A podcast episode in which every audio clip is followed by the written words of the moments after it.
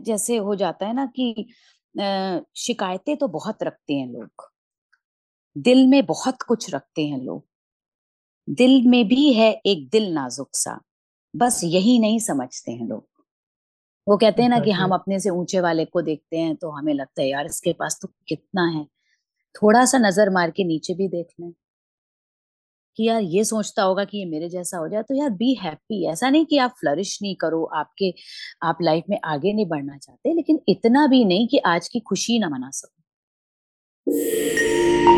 नमस्कार आप सुन रहे हैं the creative Zindagi podcast with me Gaurav Sinha good morning Ruchi and thank you for joining the creative Zindagi podcast Thank you so much for the welcome.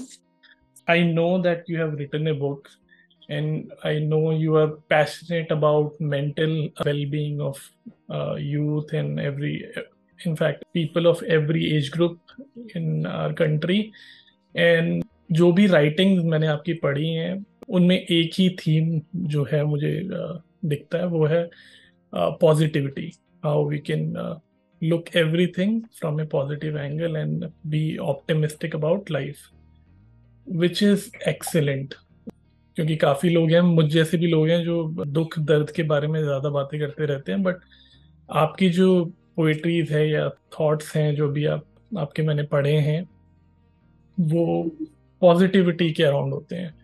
जहाँ तक मुझे पता है आप एक होम मेकर हैं एक बिज़ी लाइफ है आपकी और उसमें से भी टाइम निकाल के आप काफ़ी लिखती हैं आपने आर्टिकल्स लिखे हैं और बुक भी आपकी पब्लिश हुई है। सो so, Can you tell us bit about your journey so far आप कहाँ से बिलोंग करते हैं आई मीन चाइल्डहुड आपका कहाँ पे बीता and then we will jump to the interesting story which you have how your writing kicked off uh, with a, a major event which happened in the country. So over to you. Childhood, uh, I was born in Lucknow. Okay. But I was brought up in Banda.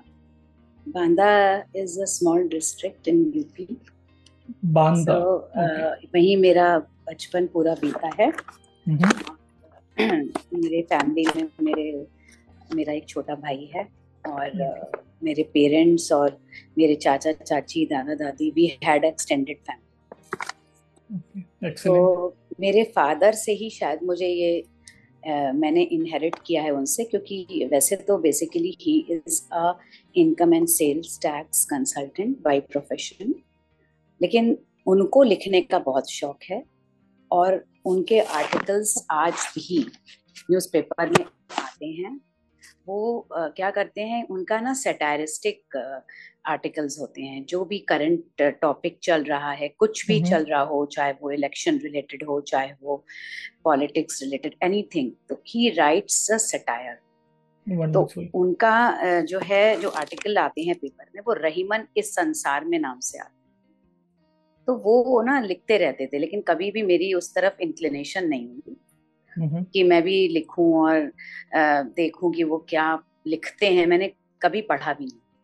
उस time में अपने childhood में तो okay. लेकिन childhood ठीक ठाक बीता अच्छा बीता काफ़ी बड़ी फैमिली है uh, हमारे जो ग्रैंड फादर हैं he was a criminal lawyer and he was a राष्ट्र president awardee he got the from the first president of India. He served in as a lieutenant in army also. So family बहुत ही बढ़िया रही सारी शान शौकत सब कुछ मतलब अच्छा रहा। कॉलेज स्कूलिंग सब वहीं से करी। okay. और फिर आ, आ, मेरे फादर को काफ़ी हम लोगों को एनकरेज करते थे कि हम लोग को मैगजीन्स पढ़नी चाहिए हमें मतलब वो he was into reading तो उन्होंने क्या किया कि मेरे नाम से काफ़ी ना कंटेस्ट में पार्टिसिपेट करते थे वो। और लकीली क्या होता था कि मेरा नाम उनको से वो लकी रहता था और कुछ ना कुछ प्राइज निकल आता था। अच्छा वो तो लिखते थे और आपके नाम से? नहीं वो हमारे नाम से एंट्री करते थे। अच्छा एंट्री आपके नाम जैसे अब एंट्रीज करते थे मेरे नाम हम्म। से मेरे भाई के नाम से अपने नाम से मम्मा के नाम से सबसे करते थे। और वो हंड्रेड परसेंट कॉन्फिडेंट रहते थे कि देखो कुछ ना कुछ होगा जबकि ऐसा कुछ नहीं था कि ये था कि पार्टिसिपेशन ज़रूरी है। उनका मेन ये रहता था मकसद। तो आ, मुझे भी थोड़ा सा लगा कि यार इतना ये करते हैं तो उन्होंने मुझे कहा कि now you have to start तो उन्होंने मुझे India Today magazine the. I was in class twelfth और बीए में मैं रही हूँ कि एग्जैक्टली मुझे याद नहीं. बीए में थी शायद मैं okay. तो उन्होंने मुझे भी दी पढ़ने के लिए और कहा कि she is a contest it is a fortnightly magazine so उसमें क्रॉसवर्ड है। तो यू आप उसको सॉल्व करने के लिए आपको उस पहले वाला एडिशन अच्छे से पढ़ना होता है और फिर आपको सॉल्व दैट तो थोड़ा टफ होता था पूरी मैगजीन को पढ़ना है नेक्स्ट वीक उसका एक पेपर आने वाला है सम ऐसे। ठीक है मैंने वो कंटेस्ट भरी टाइमली वो मैंने सबमिट कर दी और पोस्ट कर दी। पहले तो पोस्ट होती थी। नॉर्मल है ना? हम लोग वो ब्लू कलर वाले में पोस्ट कर देते थे। हमने भी पोस्ट कर दी and papa was very confident कि दिस टाइम तुम्हारा जो प्राइज आएगा वो तुम्हारी खुद की मेहनत से आने वाला है। तो okay. आ, मैंने और वो बहुत कीन थे कि आप कब अनाउंस होगा ऐसे होगा वैसे ठीक है तो कोई नहीं मैंने उसमें आ, मेरे को कॉन्सोलेशन प्राइज आया और बांदा बहुत छोटी सी जगह है। तो उसमें सबको सबके बारे में पता होता है। तो मुझे याद है कि मेरा भाई ट्यूशन से लौट रहा था वो ही वॉज़ इन टेंथ और उसको किसी ने स्टेशन में बताया कि यार तेरी बहन का ना नाम आ गया। Okay. तो कहता है क्या बात कर रहे हो? तो कहता है हाँ। कहता है देख इसमें लिखा है। अच्छा उसमें सिर्फ़ नाम लिखा था कोई फ़ोटो नहीं थी कोई एज नहीं थी सिर्फ़ रुचि हम्म। मेहरा और गरीब निवास बांदा। इतना एड्रेस काफ़ी था क्योंकि Mehra family is a known family in Banda everybody knows अगर नाम भी लिख देंगे ना और बांदा भी लिख देंगे तो भी चिट्ठी पहुँच जाती थी। तो पत्री। हाँ चिट्ठी पहुँच जाती थी। तो उसमें गरीब निवास लिखा था क्योंकि गरीब निवास गरीब चंद्र मेहरा मेरे ग्रेट ग्रैंडफादर थे। अच्छा। इन्हीं के नाम पे हमारे घर में नेम प्लेट लगी तो वो आ गए और आया तो उसने कहा कि यार न्यूज़पेपर दे दो मुझे। तो उसने दे दिया और वो घर ले आया और फिर मेरे पापा आए तो कहते हैं कि भाई नाम आ गया। तो हमने कहा हाँ नाम आ गया हमें भी सुना है। कहते देखो ऐसे चलो ठीक है। कॉन्सोलेशन प्राइस था फाइव हंड्रेड रुपीज़ का और उसमें आप यूनाइटेड वाला जो एक ब्रांड है ना स्टेनलेस स्टील वाला you can shop for five hundred rupees तो okay. हमने कहा ठीक है इतना मतलब मुझे बहुत वो नहीं लगा जितना मेरे पापा खुश थे। मैंने कहा ठीक है आ गया। आपको लगा अच्छा उसके बाद नहीं है मतलब जितना अच्छा मैंने लिखा है? आ, नहीं मैंने कुछ लिखा नहीं था मैंने एक सिंपल सी क्रॉसवर्ड सॉल्व करी थी। लिखा कुछ okay, नहीं okay, मैंने okay, okay, okay. यस मैंने एक सिंपल सी क्रॉसवर्ड उनके कहने पे कि हर बार मैं करता हूँ इस बार तुम खुद करो। तो okay. तुम्हें भी उनको बेसिकली ये था कि he wanted to inculcate reading habit in ये उनका मोटिव था हाँ।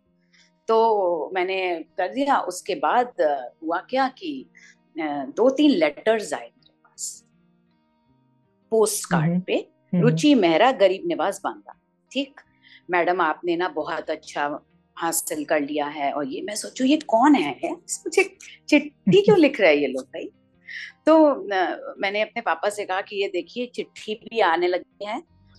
तो ऐसे करते करते मैंने कहा ये लीजिए एक और। फिर दूसरी चिट्ठी फिर तीसरी चिट्ठी। पापा कहते हैं अरे उन्होंने तुम्हें कॉन्ग्रेचुलेट किया है and you should reply them back मैंने कहा मैं तो जानती भी नहीं ना इनको मैं क्यों इनको कुछ बोलूँ लिखूँगी? कहते हम्म। तो नहीं जानते तुमको। मैंने कहा अरे यार पापा क्या भी लिख दीजिए आप। कहते नहीं नहीं लिखना तो पड़ेगा।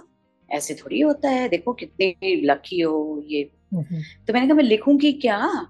तो बोले यही लिखो कि पहले भी मैंने ऐसे पार्टिसिपेट किया जो कि सच था।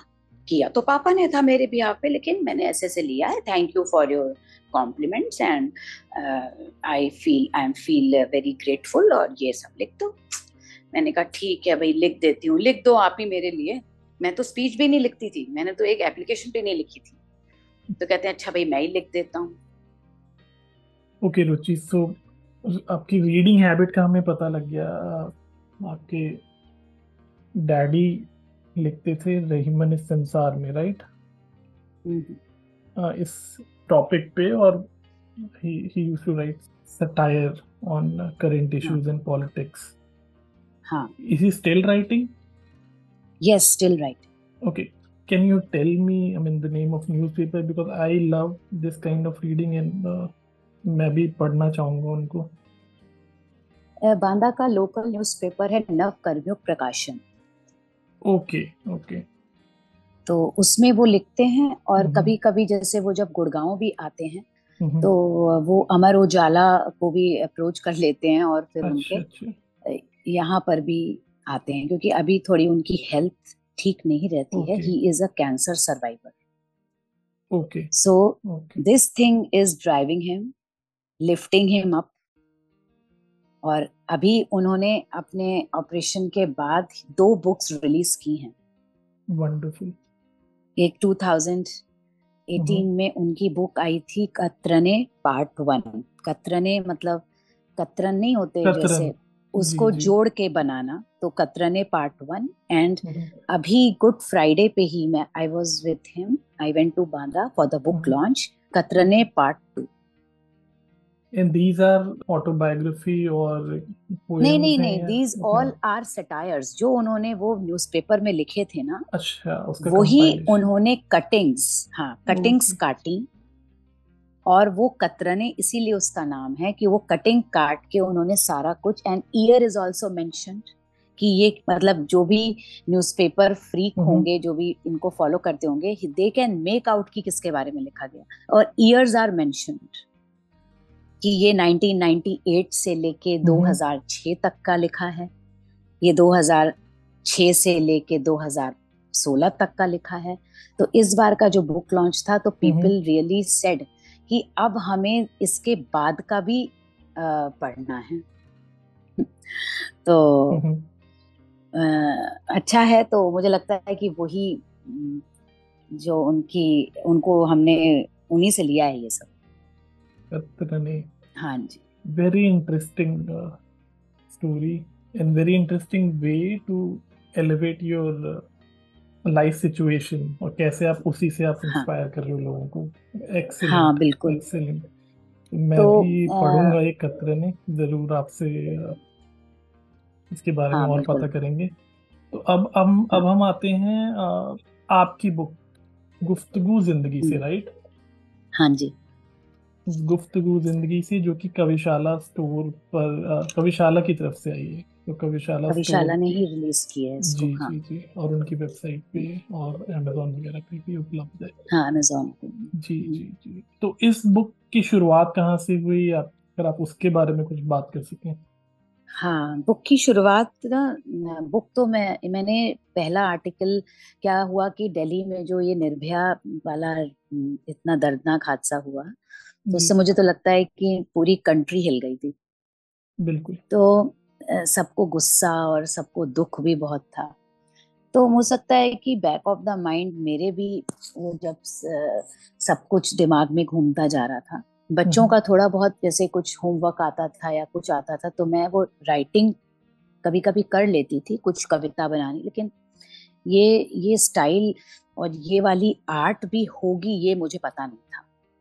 तो जिस दिन इसकी न्यूज़ आई कि शी इज़ नो मोर तो वो थोड़ा सा शॉकिंग था और बैठे थे टीवी चल रहा था काफ़ी लोगों के व्यूज़ आ रहे थे कि इन्होंने इसके बारे में ये लिखा है वो लिखा है तो मुझे लगता है कि वो थॉट मन में चल ही रहा था और अचानक ही से बस हमने भी उसके लिए कविता लिख डाली।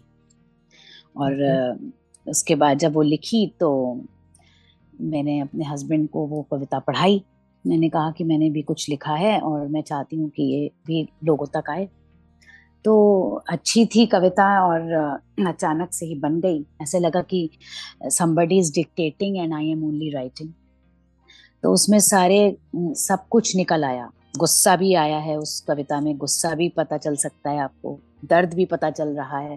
क्योंकि दो कविताएँ लिखी गई। एक लिखी गई बायोग्राफी और एक ऑटो बायो हिंदी में लिखी दोनों। Okay. शाम का टाइम था छः बजे बज रहा था। तो मैंने कहा कि मुझे ना ये छपवानी है। तो मेरे हस्बैंड ने पूरा सपोर्ट किया और उन्होंने कहा कि बहुत बढ़िया लिखा है। और विश्वास भी नहीं हो रहा था कि मैंने ही लिखी है क्योंकि मैं तो उनके सामने ही बैठी हुई थी तब। तो मैंने कहा इसको कल ही छपना चाहिए और ये लोगों तक आनी चाहिए। तो हम गए। अब हर चीज़ हमारे हिसाब से तो नहीं चल सकती। एक दो जगह से ये हुआ कि छः सवा छः बजे है मैडम सब पेपर का तो काम शुरू हो चुका होता है। लेकिन फिर भी हिम्मत नहीं हारी। आगे हम्म। बढ़ते चले गए। और फाइनली एक पेपर ने उसको कहा कि नहीं हम इसको छापेंगे। बहुत अच्छी पोएम लिखी है आपने। और हमने उनको दिया। ये हमारी आज तक पेपर में आई है। और नेक्स्ट डे ही उन्होंने पब्लिश कर दी। मतलब उसी दिन उन्होंने ले ली मुझसे। हम्म। और नेक्स्ट डे उन्होंने मेरा नंबर और भी लिया मुझसे फ़ोन नंबर और नाम। और एक और न्यूज़पेपर भी था अमर उजाला। उसमें भी उन्होंने ये वाली प्रिंट करी। तो नेक्स्ट डे पता चला फ़ोन आया उनका कि हमने छाप दी है। और ऐसे अननोन कॉल्स भी काफ़ी आए कि उन्होंने कहा कि मैडम हम्म। आपने बहुत अच्छा लिखी है और कैसे लिख दिया ये और सच में मतलब गुस्सा आ रहा है हमें पढ़ पढ़ के ऐसा वैसा। तो वहाँ से जर्नी स्टार्ट हुई।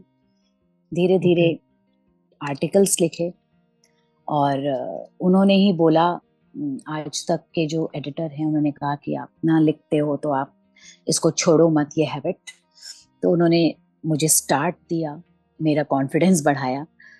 थोड़ा बहुत लिखा बच्चे छोटे थे और आर्टिकल्स थे काफ़ी बच्चों पे लिखा समाज पे लिखा ज़िंदगी पे लिखा। तो there were many many unknown people who called who appreciated एक दो लोगों की लाइफ चेंजिंग भी हुई। uh, मतलब संघर्ष जीवन एक संघर्ष आर्टिकल बहुत पसंद आया। तो उससे एक दो लोगों के कॉल आए जो कि बिल्कुल मेरे घर के पास में ही रहते थे मिलना भी चाहते थे। पर किसी तरह ऐसा नहीं होता है सबसे कि आप वो कर लो। लेकिन हाँ ये लगा कि हाँ ठीक है हमारी तरह हमारी वजह से अगर आपकी लाइफ बेटरमेंट के लिए चेंज हो गई है तो बहुत अच्छी बात है। कंटिन्यू रहेगा लिखना हमारा। कुछ महीने हम्म। लिखा फिर बच्चों के साथ टाइम नहीं मिल पाया। फिर हमने वो वाली चीज़ छोड़ के एक नई नई दिशा पकड़ी। वो थी डिफरेंट तरह की पोइट्रीज लिखनी शुरू करी जो लाइफ इंस्पायरिंग ही थी सेल्फ मोटिवेटिंग थी।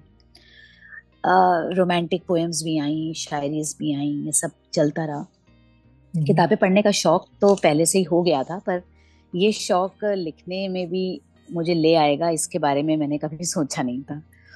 तो निर्भया के लिए जब लिखी तो तब से थोड़ा सा स्टाइल और आपको ना लिखना आ जाता है। जी। तो लिखना शुरू करा उसको डायरी में लिखती गई इकट्ठा करती रही और एक ही मन में सपना था कि ये कितना जो भी मैं लिख रही हूँ ये एक दिन छपे।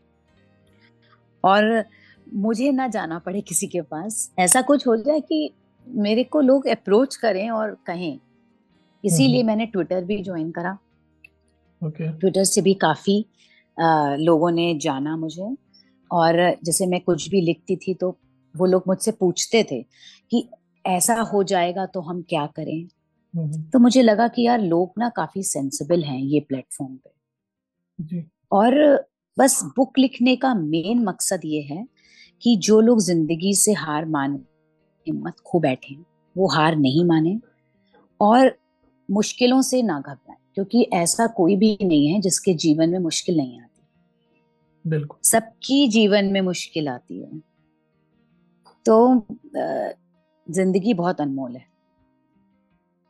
तो ये बुक लिखने का मेन मकसद यही है कि आपको अपने को सेल्फ इंस्पायरिंग बनाना होगा सेल्फ मोटिवेटिंग बनाना, क्योंकि हर कोई हर समय आपके लिए मौजूद नहीं है। कभी हमने किसी से बात कर ली चलो हम मोटिवेट हो जाते हैं, लेकिन अल्टीमेट मोटिवेशन तो हमें अपने से मिलने वाला है। तो बस ऐसे ही चल पड़ी कहानी। फिर कविशाला सामने आया और उन्होंने, उनके इवेंट्स पे हमने एक दो बार बोला है जाके स्टेज पे क्योंकि स्टेज फियर नहीं है ज़्यादा। और तो बोला तो उन्होंने वहीं से मुझे पिक किया। और एक कॉन्टेस्ट थी उनकी जिसमें पार्टिसिपेट करना था तो वो कर लिया और उनको पसंद था क्योंकि कविशाला ना बिल्कुल नया प्लेटफॉर्म था। तो ये यंग राइटर्स को मौका देता है। तो बहुत परेशानी तो नहीं। Okay. हाँ और फिर उसके बाद ये जब लोगों ने पढ़ी और बोला कि हमें अपनी जैसी लगती है आपकी जो स्टोरीज हैं क्योंकि हम्म। कुछ पोएम स्टोरी फॉर्म में हैं okay. कुछ पोएम्स पोएम्स के फॉर्म में हैं हाँ तो ये लगा कि ये सबसे बड़ा रिवॉर्ड ये है कि लोग इसको अपनी कहानी मानने लगे हैं कि ये तो उनके साथ हो चुका है तो हमें कैसे पता है बिल्कुल तो this is the best reward when when people get connected and they say कि ये ये तो उनकी कहानी हमने कैसे लिख दी है? वो डॉट्स जोड़ने लगे। हम्म। तो ऐसे ही बस ये सिलसिला चल रहा है अभी तक। सच ब्यूटीफुल स्टोरी आपने 2012 में एक जो बहुत ही दर्दनाक एक बात हुई दिल्ली में उस वक्त मैं भी वहीं मौजूद था। दिल्ली में ही थे हम लोग भी। अच्छा।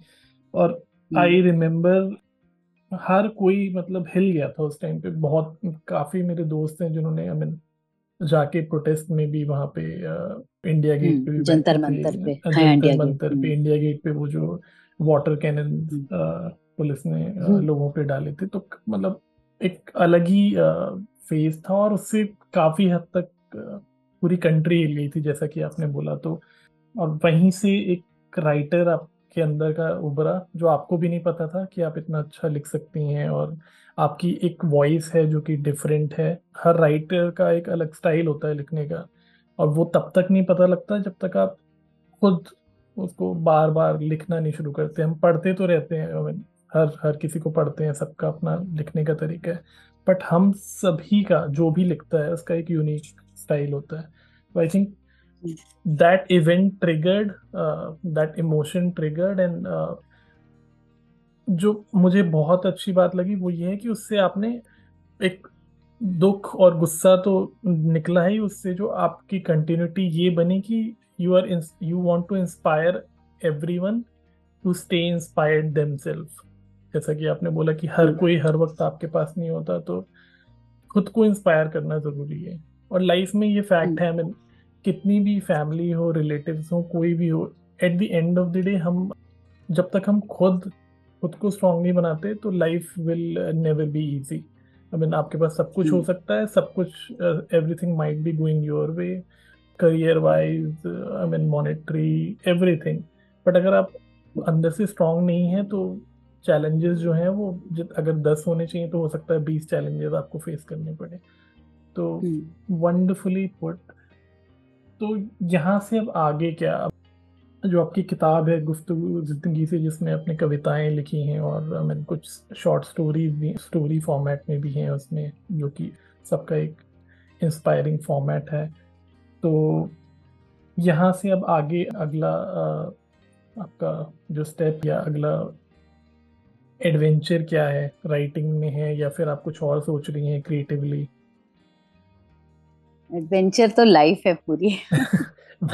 एग्जैक्टली लाइफ एडवेंचर है। एग्जैक्टली और आपको कल का कुछ नहीं पता है इसलिए मैं mm-hmm. बहुत ज़्यादा आगे की प्लानिंग ही नहीं करती हूँ। Okay okay. क्योंकि क्या होता है ना जैसे एक्सपेक्टेशंस हर्ट ना वैसे प्लानिंग्स आल्सो हर्ट तो मैं करती ही नहीं। मैं बहुत फ्री माइंड की बंदी हूँ। हाँ इतना चाहती हूँ कि ऐसे कोई चैनल बने मेरा mm-hmm. जिस ऑडियो ही हो और उसमें क्या है कि मेरा जो मैंने जो पोएम्स लिखी है ना उनका mm-hmm. मैं इंट्रोडक्टरी पार्ट बोलना चाहती हूँ। जैसे मैंने एक पोयम लिखी पत्थर को तराश कर मूर्ति बनाई गई ठीक है? उस पर बारीकी से फिर कारीगरी भी कराई गई। पत्थर तो मानो जैसे जी सा उठा जब उसकी पहचान उसके नए रूप से कराई गई।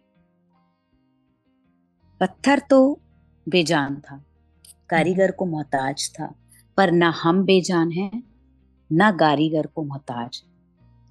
यही हम सबको करना है। यहाँ पत्थर भी हम हैं कारीगर भी हम जैसा चाहे वैसे बन सकते हैं। तो जैसे ये एक छोटी सी पोयम है। Beautiful yeah. अब क्या है? इसको इसको सुना इसको समझने के लिए ना इसका इंट्रोडक्शन ज़रूरी है। तो आई वॉन्ट कि कभी फ्यूचर में चैनल. तो बनेगा। हमें उसका इंट्रोडक्शन देना होगा। हर दिन एक इंट्रोडक्शन के साथ आना होगा कि देखिए हमारा हर दिन नया जन्म होता है क्योंकि इसका टाइटल है Punarjanm. Every poem has a title also book का तो टाइटल अलग ही है। लेकिन हर पोएम का भी एक टाइटल रखा है। तो इसका टाइटल था पुनर्जन्म। कैसे पुनर्जन्म? कि मतलब हम एवरी डे वी आर मतलब हमारा हर दिन नया जन्म होता है ना, हमें क्या पता हम आज हैं, कल नहीं हैं। तो every day is a new day for us तो जैसे पत्थर को तराश कर मतलब हिम्मत नहीं खो, अगर आज बुरा हो गया है तुम्हारे साथ तो कोई ज़रूरी नहीं कि कल और बुरा होगा। अरे, कल बेटर हो सकता है। This this has to be kept in mind this everybody should keep in mind कि जब पत्थर को तराश के मूर्ति बनाई जाती है, उस पर बारीकी से कारीगरी भी कराई जाती है तो पत्थर तो वो लगता ही नहीं ना जैसा वो था। तो हमें अपने ऊपर, अपने कोई तो तराशना है इसमें। और हर में कोई ना कोई गुण है। ऐसा कोई नहीं है जिसके में कोई टैलेंट नहीं है, लेकिन वो दिखता नहीं है। तो उसी को तो पहचान करानी है। तो मैं ऐसे ही चाहती हूँ कि एक इंट्रोडक्टरी पार्ट हो और next will be quotes okay कुछ कोट्स होते हैं जो फोर फोर लाइनर्स कभी टू लाइनर्स भी हैं हम्म, तो वो बेड साइड पे रखे जाएँ और उनको पढ़ा जाए ताकि दिन भर का जो आपका वो है कुछ सब में अप डाउन्स रहते हैं। मुझे तो लेते हैं कि डाउन ज़्यादा बंदा फील करता है। क्यों? क्योंकि life is complicated people think that life is complicated वो कहते हैं ना कि हम अपने से ऊँचे वाले को देखते हैं तो हमें लगता है यार इसके पास तो कितना है? थोड़ा सा नज़र मार के नीचे भी देख लें। कि यार ये सोचता होगा कि ये मेरे जैसा हो जाए तो यार बी हैप्पी ऐसा नहीं कि आप फ्लरिश नहीं करो आपके आप लाइफ में आगे नहीं बढ़ना चाहते लेकिन इतना भी नहीं कि आज की खुशी ना मना सको। बिल्कुल। तो बात यह है कि उसके लिए ना खुद को ही आपको खुश रहना होगा कि I am good I am thankful I am happy बिल्कुल।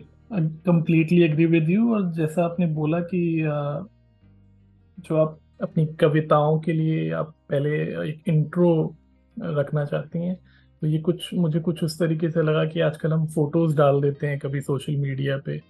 तो आपकी जो कविताएँ हैं वो एक फ़ोटो की तरह हैं, जो बहुत सुंदर हैं देखने के लिए बट कई बार होता है वो हर कोई उस नज़रिए को नहीं समझ सकता।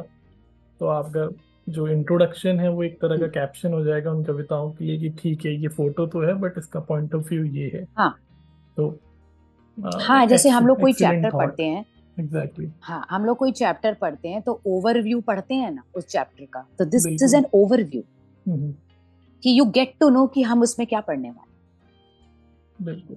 और ऑडियो फॉर्मेट में इट विल बी ग्रेट हाँ आई मेरा मन यही है हम्म। क्योंकि क्या होगा ना कि ऑडियो फॉर्मेट बेटर होगा तभी लोग उसको जानेंगे जी वीडियो फॉर्मेट में वो बात ये होगी ना कि उनका ध्यान कहाँ है बिल्कुल उनका ध्यान कहाँ है हम्म। और वैसे भी हम घिरे हुए हैं पे मतलब। है जैसे होता है ना कि हम्म। हाँ वो होता है ना कि when you are happy you listen to the song but when you are sad you understand the lyrics exactly तो okay. ऐसे ही छोटा छोटा सा है ठीक लगता है अपनी कविताएँ भी खुद पढ़ती रहती हैं। और कोई आ, कोई अभी कोई आई मीन कोई फेवरेट आपका राइटर या कोई सरप्राइजिंग ये है कि I have not read anybody till date okay yes people ask कि यार तुमने किसको मैंने किसी को पढ़ा ही नहीं है।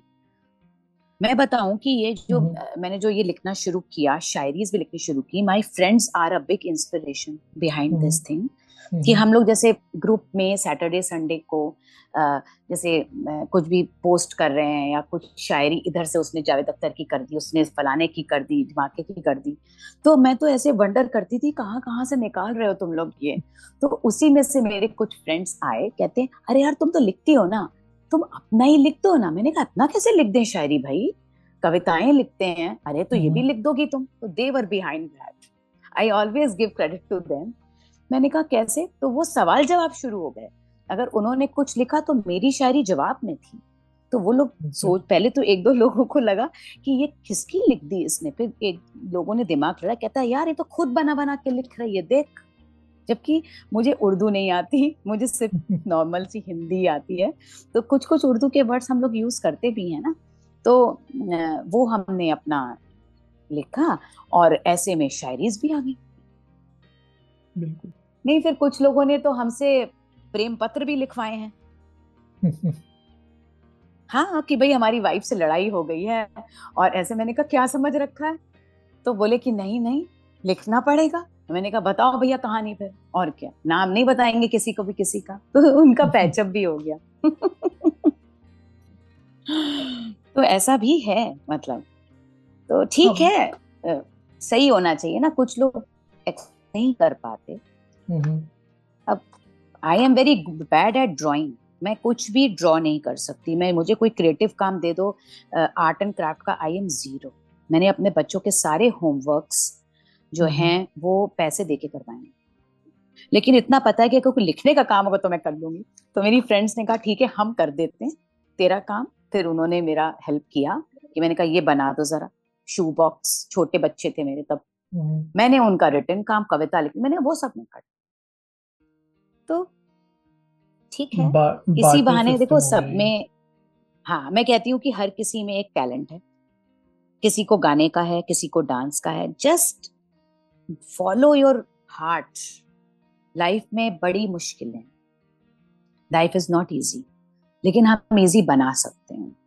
क्योंकि हमें पता है कि ये चीज़ जैसे ही हमारा लोड हमने फील किया हमको इससे बाहर कैसे निकलना है? अपने उसी पैशन से निकलना है बाहर। Whenever I have time और सबसे अच्छे थॉट्स तभी आते जब मूड खराब हो। Exactly exactly. कोई भी जो भी लिखता हो वो आपको अग्री करेगा इस बात पे। या तो बहुत yes, खराब होता है या बढ़िया। फिर... हाँ या आपसे किसी ने बात कर ली और वो उदास है। यू कैन राइट हिज और हर स्टोरी ऑल्सो तो जैसे मैंने जैसे बहुत लोगों के ख्वाब हैं, जैसे मैंने बोला कि यूट्यूब पे मैं ऐसे करूँ तो एक हमारी पोएम है, बहुत छोटी सी, ज़्यादा टाइम नहीं लगाएँगे। इसमें है कि लोग कहते हैं, यार, हमारा तो कुछ हो ही नहीं रहा है। जहाँ भी अप्लाई करते हैं नौकरी के लिए चले जाते हैं और सेलेक्ट ही नहीं हो पाते। शेयर मार्केट में पैसे लगाते हैं अच्छा खासा बढ़ रहा होता है और जैसे ही मैं लगाता हूँ, नीचे आ जाता है। होता है नॉर्मल सी चीज़ है। तो लोग कहते हैं कि यार कुछ भी नहीं होगा हमारे तो हौसले वौसले सब खराब हैं। सोचते हैं बस आज ऑप्टिमिस्टिक रहेंगे और हम्म। ऐसे। तो मतलब उन्हीं लोगों के लिए जैसे हो जाता है ना कि शिकायतें तो बहुत रखते हैं लोग। दिल में बहुत कुछ रखते हैं लोग। दिल में भी है एक दिल नाजुक सा। बस यही नहीं समझते हैं लोग। शिकायतें बहुत रखते हैं लोग। काम से ही अक्सर मिलते हैं लोग। काम निकल जाने पर न दिखते हैं लोग। कहीं मिल जाएँ अगर रास्ते में तो अक्सर नज़र बजाते दिखते हैं लोग। होता है ना ये तो? बिल्कुल। तो काम से मिलना तो एक बात है। काम से ना मिलना ही खास बात है। अपने दिल में किसी को रखना एक बात पर दिल में किसी के रहना ही खास बात है। जब शिकायतें कम खत्म होती हैं, तब इंसान चला जाता है। ये कड़वा सच है जीवन का। जीने को कौन याद रखना चाहता है?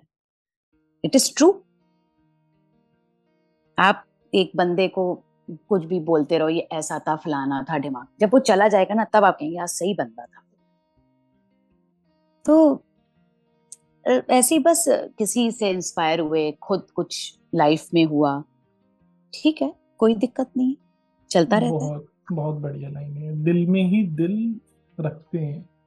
क्या लाइन थी आपकी? आप दोबारा बताएँगे एक मिनट बताती हूँ। हाँ ये वाली मुझे याद भी नहीं है पोयम मैंने आज ही अपना वो हौसलों की शिकायतें बहुत रखते हैं लोग। दिल में भी एक दिल है नाजुक सा बस यही नहीं समझते हैं लोग। ब्यूटीफुल लाइन काम से ही अक्सर मिलते हैं लोग। यही थी ना? जी जी जी। वंडरफुल पोएम्स आपने शायद दो सुनाई हैं अभी तक दो या तीन आई रिमेम्बर दो। आ, कोई और पोएम है जो आपको खुद की बहुत पसंद है या फिर जो आप चाहें कि लोग सुने जो अभी आपको याद हो या फिर आपके पास अगर बुक है तो आप सुनाना चाहें? हाँ देखो एक, एक तो मेरी फेवरेट पोएम हाँ। एक मेरी बहुत फेवरेट पोएम है जो बिल्कुल रटी रटाई है मेरी। ओके वो है बारिश की पोएम वो मैंने अपने बेटे के फुटबॉल क्लास में बारिश हो रही थी और लाइव लिखी थी वो पोएम हम्म मैं ढूंढ तो नहीं पर मुझे याद है। आई जब बारिश। ये पोएम का इंट्रोडक्शन ऐसे है कि आपको जो है ना, अपने पे भरोसा रखना बहुत ज़रूरी है। मतलब आपने अपने पे भरोसा रखो, दुनिया आप पे भरोसा नहीं करती, कोई दिक्कत नहीं। ठीक है? और अगर आपने अपना भरोसा रखा तो एक दिन आएगा वही लोग वापस आएँगे जो आप पे भरोसा नहीं करते। थे चाहे काम कैसा भी करो आ, अपने पे भरोसा रखना बहुत ज़रूरी है। तो बारिश का टाइम था और मैंने वो पोएम वहीं बैठ के लिखी थी। आई जब बारिश नम हो गई मिट्टी। पाँव जैसे ही पड़ा धस गई थी मिट्टी। ध्यान कहीं और था कहीं सोच में डूबा था। पैरों का निशान तो अब बन चुका था। उसको ध्यान से देखने, जैसे ही झुकी मैं तो हुआ एहसास कुछ अलग सा। क्या ये निशान मेरे ही थे? कुछ अलग से वो लग रहे थे। थोड़े बड़े से भी वह दिख रहे थे। इधर उधर नज़र दौड़ाई मैंने। सबसे नज़र बचाई मैंने। फिर उस निशान को नापने, धीरे से अपने कदम उस पर जमाए। हैरान हो गई थोड़ा। जब मालूम चला कि निशान तो मेरे ही थे, पर थे वो काफ़ी बड़े। काफ़ी सोचा, काफ़ी समझा, आया फिर यह समझ में कि हम जो कर सकते हैं, शायद हमें वो मालूम नहीं। क्या हमें अपनी बलबुद्धि पर भरोसा ज़्यादा नहीं? निशान ने आज सिखा दिया। खुद पर भरोसा और बढ़ा दिया। मिट्टी भी बेवजह नहीं धसी थी। उसने हमारे कदमों को और मज़बूत बना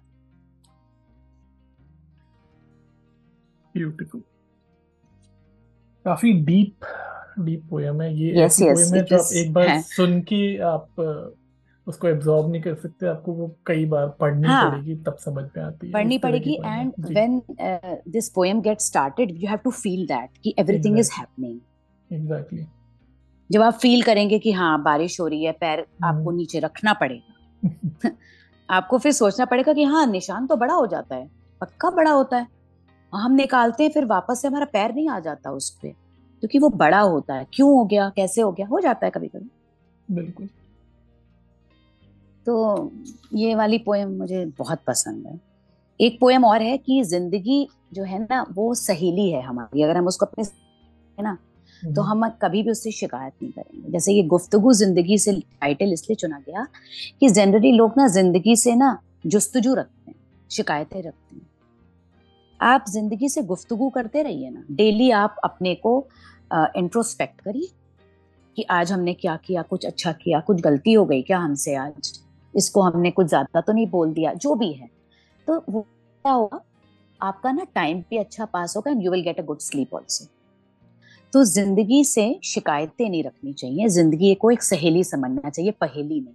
तो उसी पे एक पोयम है। This is also close to my heart ज़िंदगी से एक दिन पूछ बैठी मैं कि क्या तू इतनी मुश्किल है कि हम में ही तुझे समझने की समझ नहीं? या फिर हम ही कुछ और समझ बैठे हैं तुझे? पर जवाब में ज़िंदगी चुप बैठी थी। कुछ रोज गुजर गए यूँ ही आराम से। फिर कुछ सवाल मन में उमड़ने लगे थकान से कि क्या वाकई में ज़िंदगी तो इतनी मुश्किल है? या हमें हमें ही तुझे समझने की समझ नहीं? बहुत कश्मोकश थी दिलो दिमाग में। कुछ जवाब नहीं था अपने दिमाग में। रोज दिन होता था, रोज वही रात, पर नहीं मिलता था इस सवाल का कोई जवाब। फिर वही इतवार आ जाता था, फिर वही सोमवार। बस कटते जा रहे थे हमारे दिन और रात। तारीखें रोज तस्वीरें रोज उमड़ती थी। कैसी होती है ज़िंदगी? यही बात कर सकती थी। फिर एक दिन सोचा मैंने कि क्या ज़िंदगी को ढूंढा है मैंने और निकल पड़ी मैं ढूँढने इस सवाल का जवाब कि क्या ये मिलती होगी दुकानों पर? बहुत ढूंढा ज़िंदगी को मैंने, हर दुकान, हर कोने। पर नहीं आई वह नज़र किसी भी कोने। फिर अचानक से एक भीड़ नज़र आई मुझको। आगे बढ़कर उत्सुकता से मैं भी शामिल हुई उसमें। सोचा शायद यहाँ तो नहीं है वो, इसकी तलाश कर रही हूँ मैं। जैसे ही पहुँची वहाँ पर मैं, देखा कि हुनर तमाशा कर रहा था। मतलब वो बंदर वाला नाच चल रहा है। लोगों को मज़ा बहुत आ रहा था। तब समझा ज़िंदगी का मतलब मैंने कि सड़कों पे तमाशा करती है ज़िंदगी, लोगों का मनोरंजन करती है ज़िंदगी। लोग पैसा भी नहीं फेंके अगर, फिर भी नाच दिखाती है ज़िंदगी। यही है असली ज़िंदगी, जिसमें पाने की चाह करने से ज़्यादा नहीं है। तब अपनी ज़िंदगी से रूबरू हुए हम, जिसको हर पल ढूंढते थे हम, इतने सवाल पूछते थे हम तो हमारे पास ही थी। फिर भी हमें उसकी हर पल तलाशी थी। समझ आया हमें कि जो ज़िंदगी आपके पास है, जो हुनर आपके साथ है, वही है ज़िंदगी आपकी। सवार लो इसे तुम हुनर से अपने, क्योंकि यही अनमोल चीज़ है आपकी। Wonderful and what a wonderful poem to end our discussion हम चाहें तो पूरे दिन बढ़िया बढ़िया कविताएँ सुन सकते हैं और बातें कर सकते हैं but I am sure you have lot of things to do और मुझे पता है आपने बहुत मुश्किल से ये टाइम निकाला है आज इस बातचीत के लिए तो उसके लिए बहुत बहुत शुक्रिया रुचि। आप कोई अगर आपको कांटेक्ट करना चाहे तो आप ट्विटर पर हैं का आईडी है Ruchi M E H four M E H M E H four Ruchi Mehrotra. और। आपकी बुक कविशाला वेबसाइट पे मौजूद है। इज़ इट ऑल हाँ अमेजोन पे भी है बुक तो मैं एक हाँ, काम करता हूँ आप ये जो आपका ट्विटर हैंडल है और जो आपकी बुक का लिंक है ये मैं डिस्क्रिप्शन में दे दूँगा ताकि जिसने भी कविताएँ और आपके जो इंस्पायरिंग थॉट्स अभी सुने हैं और जो भी इन इनको पढ़ना चाहते हैं या फिर किसी को गिफ्ट देना चाहते हैं मेरे हिसाब से सबसे बढ़िया तरीका है कि आप बुक्स को गिफ्ट दीजिए बा, कुछ बाकी कोई और गिफ्ट कुछ काम नहीं आता। आप एक दूसरे को अगर गिफ्ट करना शुरू करेंगे बुक तो एक अच्छा हम्म। बहुत अच्छा रहेगा। तो जो कोई भी इसको ले गिफ्ट करना चाहेगा या खुद अब खुद को गिफ्ट करना चाहेगा वो वहाँ से ले सकता है। तो मैं ये दोनों चीज़ें मेंशन कर दूँगा।